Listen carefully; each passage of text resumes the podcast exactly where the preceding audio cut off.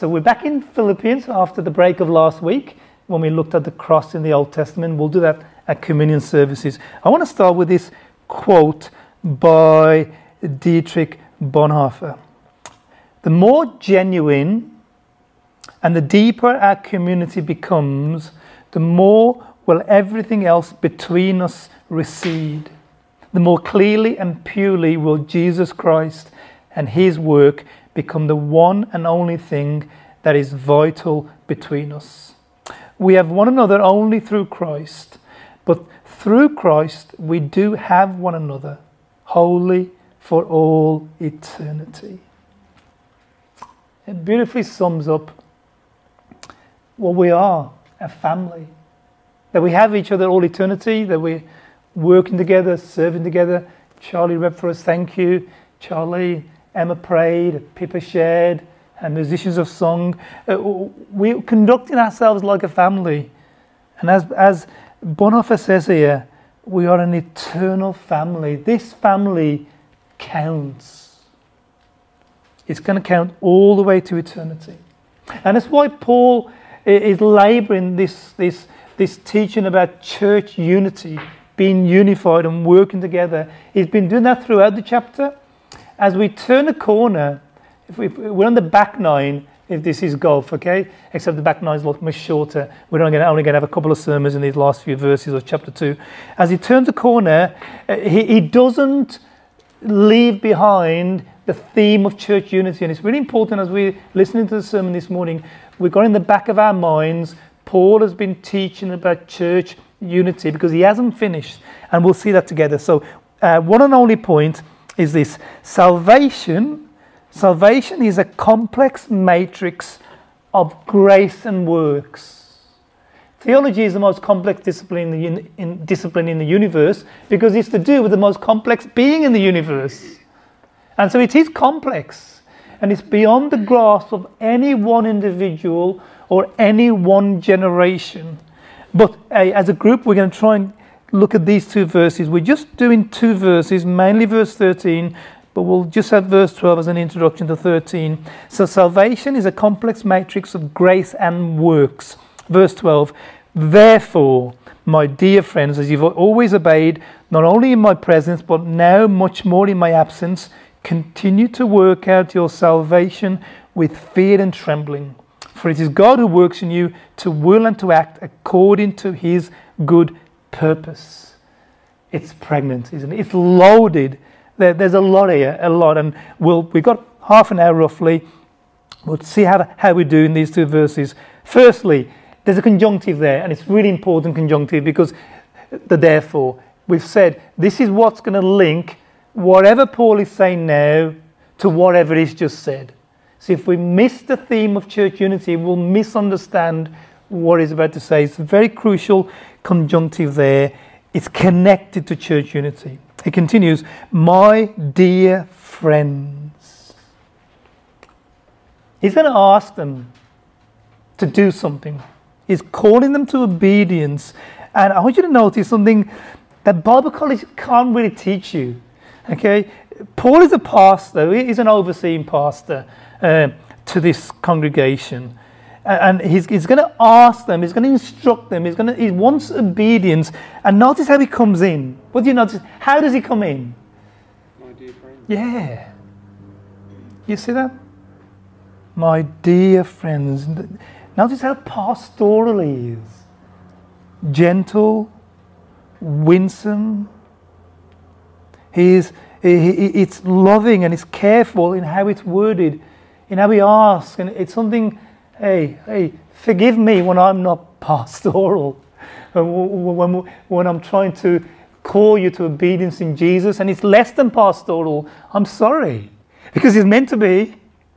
This is an example to pastors, to every one of us who's, who are engaged in others, that when we're calling people to obedience in Jesus, it's always to be this loving, winsome, manner. Look how he talks to them, my dear friends. And he continues as he goes on. Look, uh, before he puts the charge to them, he, he reflects back on how faithful they have been. Look, listen to this. As you have always obeyed, You know, this isn't look, you bunch of rascals. I remember in my first church, my first pastor, he got, he got himself into a lot of trouble for this. He used to call the congregation rat bags. You rat bags. He did it in jest, but it didn't go down well. really? Seriously. Okay, look, look at Paul. Uh, dear friends, and then he reminds them look, as you've always obeyed, this isn't a kick up the backside, this is encouragement. Look, as you've always obeyed, as you've always done well, not only when I'm watching you, but when I've not been watching you, you you've done well. And so he reminds them how uh, faithful they, they have been when they've been in public view and faithful when they haven't been in public view. And look, here's a couple of examples. Um, chapter 1 uh, I always pray with joy for you because of your partnership in the gospel, visibly visibly obeying the command of Jesus and engaging in gospel work and in privately too philippians 4.15 look in those early days of your acquaintance with the gospel when i set out for macedonia not one church shared with me in the matter of giving and receiving except for you. So publicly engaging in gospel work privately fueling financially gospel work. Here's a church whether in public or in private is serving Jesus Christ. And so Paul reminds them, before he asks them anything new, he reminds them pastorally look, you're doing so well. And bless you. You're an amazing congregation. And I hope you're hearing me say that as, as I'm speaking about Philippi here and Paul. And so now he comes on to the heart of what he wants to ask of them. And here it is. Uh, this is where he gets a little more complex. Continue to work out your salvation with fear and trembling. So, straight away, that continues. So they're doing well. Okay? You know, they're doing okay, but there needs to be a push. Uh, they've done okay thus far, but now there needs to be a push. Paul is having to ask them for extra effort, if you like. Here's what to do. They're to continue, and here's what he wants them to do to work out, work out your salvation.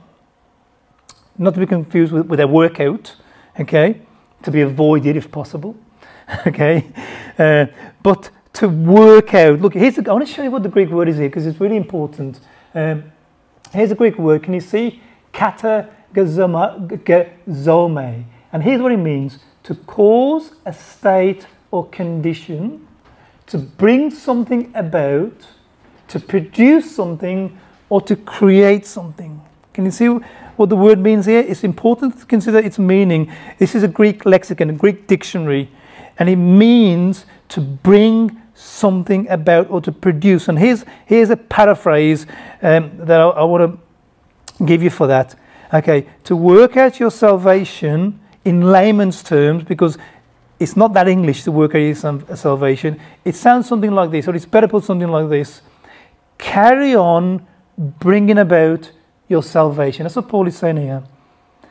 This is what is laid up. Dear friends, you've been so good, but I need you to do this now. This is important at this juncture of your work. I want you to carry on, put more effort into bringing about your salvation. Now, when you hear that, you should be getting a little nervous. Why do I say that? You should be asking, hmm, where's this going? What, why do I say that? Because what does it sound like? That we are doing. Yes, thank you, Pamela. It does. You, you should now be wondering, hey, where's this going? Okay, uh, not Montez, because I haven't written these words. Okay, where's Paul going? You know, uh, you know how. What's his views on soteriology? I mean, you know, they, they seem a bit weird because look, it sounds weird because he's exactly what he's saying. Carry on bringing about your salvation. Look, here's what we know about Paul. In case we begin to question him, here's what he thinks of salvation. You will be Philippians 1:28. You will be saved and by God. Okay? Look what he writes to the Romans. To the man who does not work, so doesn't do it himself, but trusts God, who justifies the wicked, his faith is credited to him as righteousness. And again, in Ephesians, just in case we're getting question marks about Paul, uh, you know, we can conclude that he's kosher theologically because look at what he says in Ephesians 2. For it is by grace you've been saved through faith, and it's not of yourself. You're not doing it. Um, okay? So, look, we can establish Paul believes totally, absolutely in the sovereignty of God in our salvation as the first cause of our salvation. So, what's he going on on about in Philippians 2? Because the Greek he's chosen to use does, does lend itself to that thought whereby there's weight on us doing something. As I paraphrase this, carry on bringing about your salvation. What do we do with this? Where do we place? Well, look, here's, here's one thing I want to say. The Bible is not averse to the responsibility we have as humans on, on the salvation journey. Yes, God is sovereign. We're going to come back to that shortly because Paul's going to hammer that home shortly. But what Paul wants us to know, and he says it elsewhere, he says it in Colossians, is that there is a human element in our salvation. And look, Colossians 1 22, here's what he writes to the church of Colossae um, goes, Look, he has reconciled you by Christ's physical body through death to present you holy in his sight without blemish and free from accusation. And here's a condition listen to this. This is Paul. If you continue in your faith, Paul wants that to be clear. If you continue in your faith, it's important that we continue, continue in our faith. And Paul isn't just getting this from himself, he's got it from Jesus. Because here's what Jesus said back in his ministry, John 8. Here's what he says to the Jews. Even as he spoke, many, and this is a scary verse, listen to this. Even as Jesus spoke, many put their faith in him. Did you hear that? But watch what he says next. And this is Jesus. To the Jews who had believed in him, this is, this is really strong stuff. Jesus said what? If you hold to my teaching, you really are my disciples. So the Bible, Jesus, the Apostle Paul, is not adverse to a human element. There is a human element. There is a response we make in our salvation. Jesus calls us and we respond. There is that. There is that. But in Philippians 2, in Philippians 2, it, it's, it's way beyond that. It's, it's much stronger. Carry on bringing about your salvation. Let me just look at these words with awe, uh, fear and trembling, rather. Uh, work out your salvation with fear and trembling. Fear and trembling.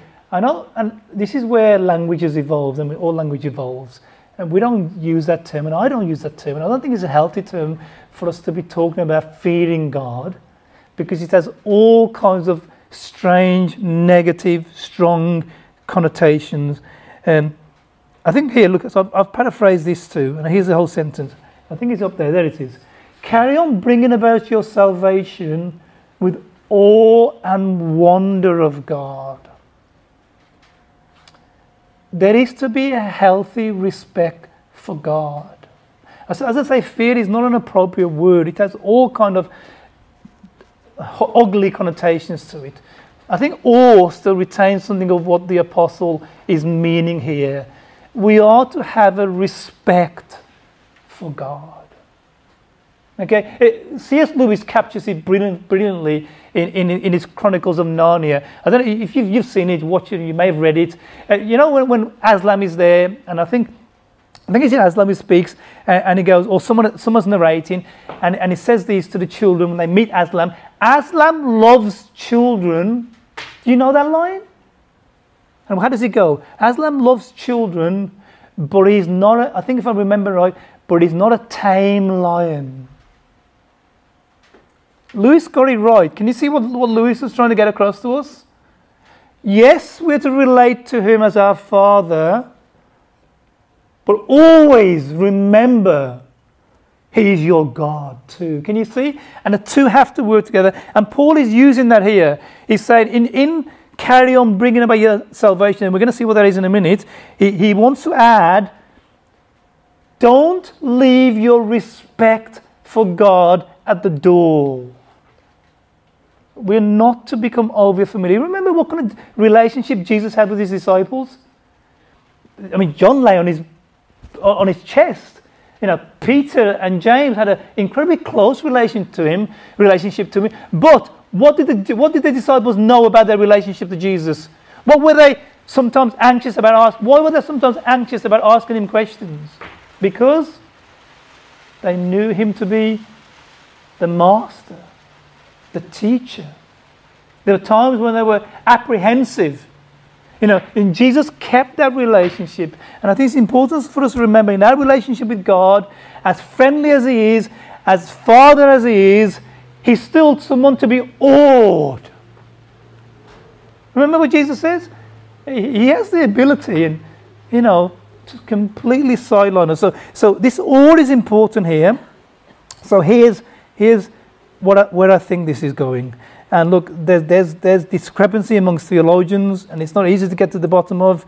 Uh, here's where I've got to, and I want to draw two theologians that I have respect for Gordon Fee and, and G. Hansen, and both of them, here's what they're adding, and here's what's been said. The first thing we need to remember when we're trying to work out what Paul means when he emphasizes the human element in our salvation and overemphasizes it seamlessly when he tells us to carry on producing your salvation, powerful words, is that he's talking about church unity, remember. That's why I said that at the beginning. He's talking about a church functioning together. Remember, that is the theme. And under that, here's what Hansen says.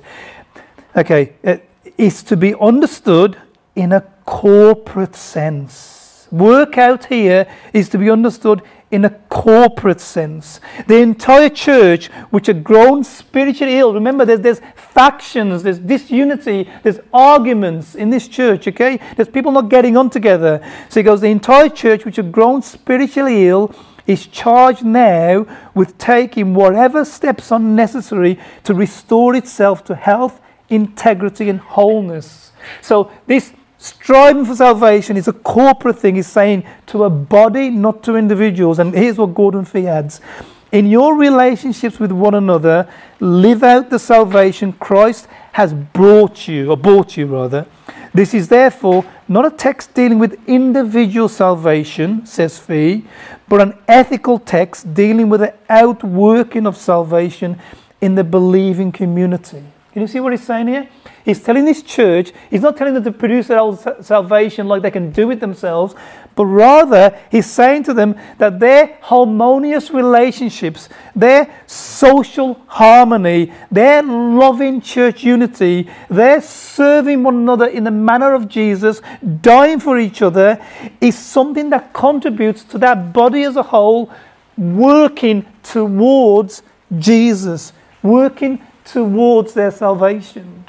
What he's saying is, and, and, and I guess we struggle with this in the West more than those of us from here who are from the East, is that salvation has to be seen more as corporate than individual. Let me ask you one question Who did Jesus die for? Thank you. I'm glad you didn't say me. Yeah, seriously, spot only. It's important to remember. He died for the church. How many brides does Jesus have? The church. He died for the church. And yes, I'm, I'm sure, look, look, I don't want to underplay that Jesus would have been able to focus on you on that cross. And no doubt he did. But we have to see theologically, he died for one entity, the church. Salvation has a corporate entity to it. The New Testament letters often we, we read you, uh, Paul writes to you, I, I exhort you. And we often imagine this speaking to us in a singular sense. That's a corporate word in the Greek. He's always talking to the body. And here too, Paul is talking to this body. It's a bit like this look, cricket. Who's into cricket here? Well, I don't know much about cricket, but Greg introduced us to the Big Bash cricket last year. We watched a couple of matches we may watch a couple this year. I think it starts on the 8th of December. Here's one thing I know about cricket it's a team game. That much I do know. It's a lot of fun. Yeah, it's a lot of fun, and the team works together to get themselves together across the line. And Paul, here, by this emphasis on human effort, is saying to this body, Look, you're a team. You're going to heaven on a raft when you're all on it. And if you're fighting and putting yourselves before one another and stepping on one another, you're going to sink this ship. You've got to work at it together. You've got to shoulder in. And here's Jesus. Here's the example. Die in working and serving and encouraging together. The point being, I know we often think of salvation purely eschatologically, meaning when we think of salvation, what are we thinking?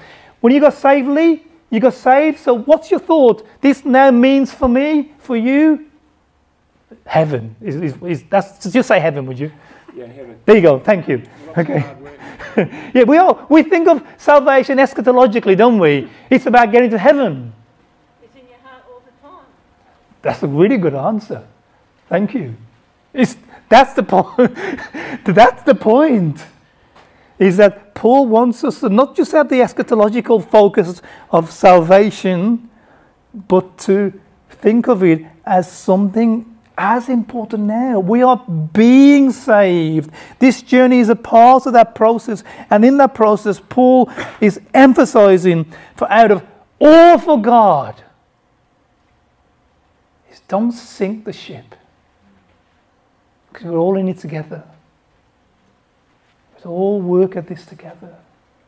We all work sacrificially for one another. No one is left behind. It's why pastorally, what does Paul, what does Jesus say pastorally to pastors when one sheep of his flock wanders? What is it to do? Yeah, he, he, he's to leave the 99 and look for one because this thing works together. That one stray sheep has an impact on the rest of this flock. And here's one thing I'll say to the regular members of our church. Hey, it matters that you come each week, and it matters that you don't just wander off somewhere else because you're a part of this group. We need you. And you need us. Salvation rarely can be worked out individually. Okay, you may be thrown in prison and God will give you special grace. But the normal common grace of our salvation is, is that we do it together. And it's in that sense then we're to work out our salvation. We're to carry on bringing about our salvation. And we're to do it in all of God. That's the first point. How am I doing for time? Okay. Got what, about 45 minutes to do my second point. So sit in there, Sid. Okay. I could do with a drink. Katie, could you just get me a drink, please? Thanks. Uh, I'd appreciate that. Uh, so, look, so Paul emphasizes the human element, but Paul would never leave you there. okay, and so now he brings us the contrast. Okay, uh, and, and you always have to put them together. He brings us the contrast. Having emphasized this human element, which is corporate, he now emphasizes the divine. And this is an incredible, incredible verse. Really, you could spend forever on it. For it is God who works in you to will and to act. Thanks, Peter. That's lovely, mate. Bless you. For it is God who works in you to will and to act according to his good purpose. So we've used the term soteriology a few times the last couple of weeks. It just means salvation. So in that sense, salvation here in verse 13 is simply this. I'm going to paraphrase what verse 13 is saying to us, and then I'll break it down for us by God's grace. Salvation is, is not because of our initiative. Salvation is not because of our own strength. Salvation is not for our own goals. Salvation is because of God's will, God's strength, and God's purpose. All the emphasis of verse 12 aside, here is the heart of the matter. Our salvation begins with God has God in the middle and has God at the end. Which means without God, there would be no salvation. Here's why. Okay, let me bring in Ephesians, another one of Paul's letters. Ephesians 1, verses 4 and 5. Listen to this. This is where salvation begins.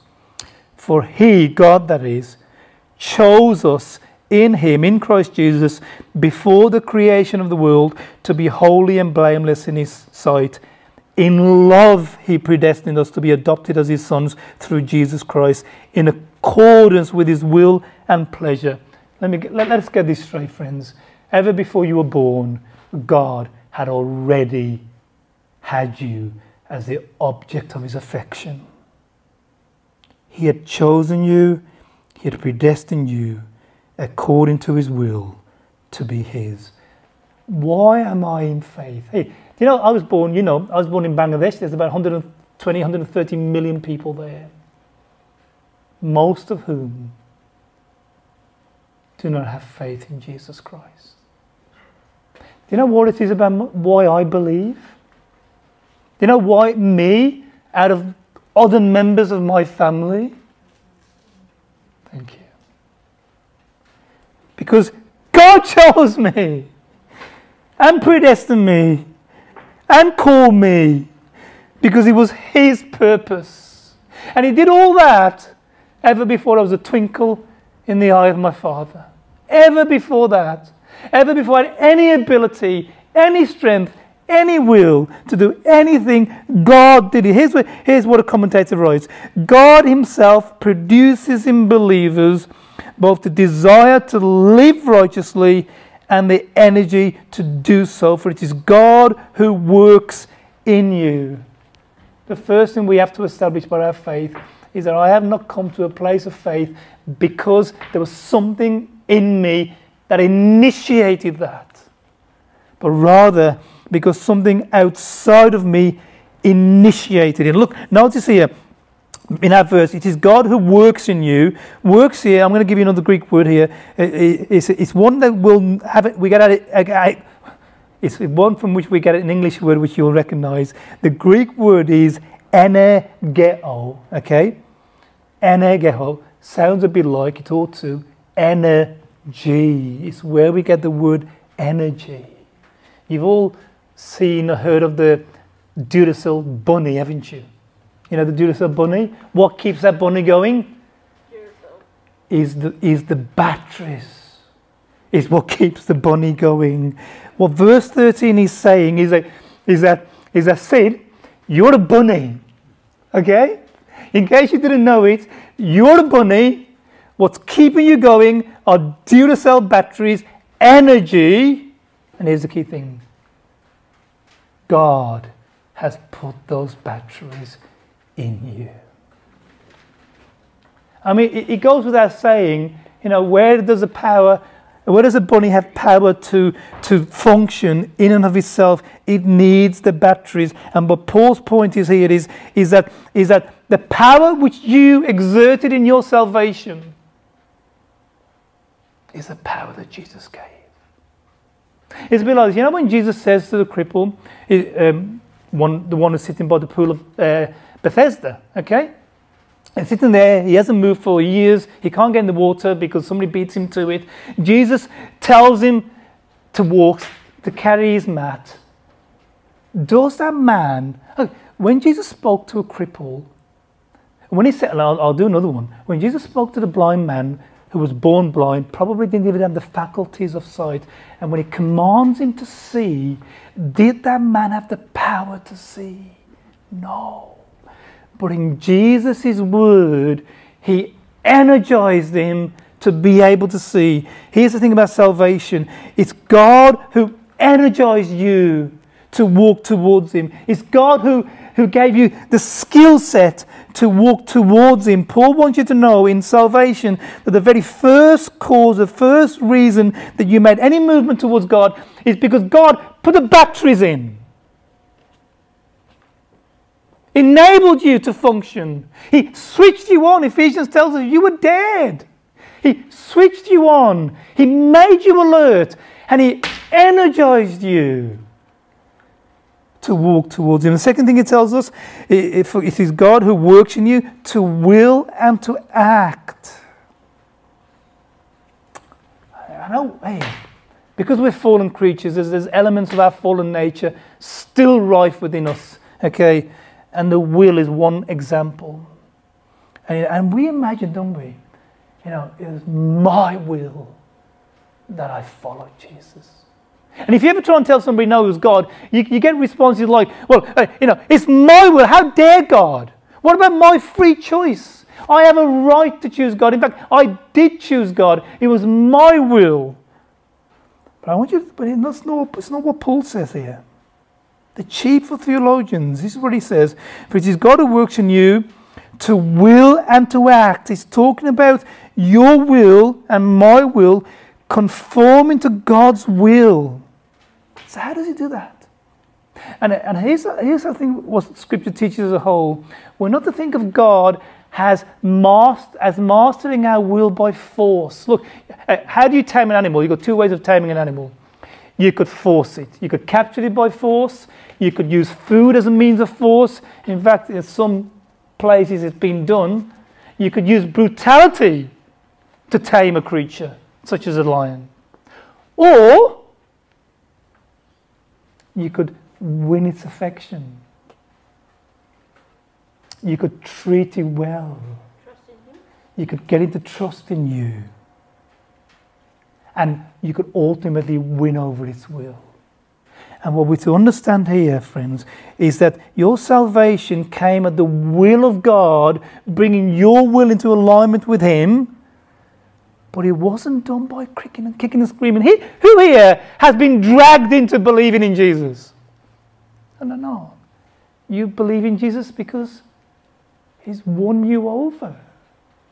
You've given your will over to Him. You did. You know, on the day you got converted, you said something like this Lord Jesus, I surrender my will to you. You, you didn't say something like that, but you intended to mean something like that. Amen. And do you notice? Jesus doesn't take it by force, but he wins our will. So Paul wants you to know God initiated salvation, he won over our will, and then finally he did all this according to, I need to finish, I'll be really quick here, according to his good purposes. Here's why God has saved us, is because he has a good plan. A very good plan. Well, here's what Hansen writes God originally initiated, presently sustains, and ultimately will complete all their work by his indwelling power. God has a good reason for saving you. Maybe this church is the good reason that God has saved you. He has a good purpose for your life. It's working to his ultimate end. And ultimately, remember when God made the world, he said he was good? Ultimately, God's good purpose is for you and for me is to live on a good planet, a recreated Eden, forever with him. So here's Paul's point. Here's Paul's point. I'm going to sum up here. He wants us to continue to work out our salvation. He wants us to carry on producing salvation corporately, serving and encouraging and exhorting one another to faith. We're to do it with due respect for God. Remember in the book of Hebrews, we quoted this earlier, but in Hebrews 6, it talks about shunning and rejecting the grace of the Lord Jesus Christ. It's a serious thing to do. So we're to do with all, but we're to remember all along, even in corporate uh, faithfulness to Jesus, that it's God all the way through. God in your calling, God in your winning over your will, and God in good purposes for you. And again, in the good purpose, I'll just finish with a good purpose. Uh, again, we're not to just think of it eschatologically. I know we have a tendency to do that. You know the old war saying? Uh, I'm assuming it was here in Australia too. You know, it's, it'll be jam tomorrow. Do you, did, does anyone know that phrase? Jam tomorrow. You, you know, it means you, know, you used to say it in the war because there was never any jam around. You're going to have jam tomorrow, but tomorrow never came. It's how you deferred, you know, your kids. And you know, it's a saying when you say jam tomorrow, meaning it's all about blessings tomorrow. And often we treat salvation, you know, just eschatologically. You know, we're going to get to heaven. We just got to persevere now. You know, it's going to be hard. It's going to be awful. It's not going to be wonderful. But we just got to get to the end. And I think Paul here and Jesus wants to think of salvation not just merely eschatologically. God has good for you on the journey as well as at the end. It's not an unspiritual thing to seek of God good things on the journey and ultimately at the end. And God has got good things for you. For us, remember, go back to the corporate nature here. God has got good things for us. Praise His name.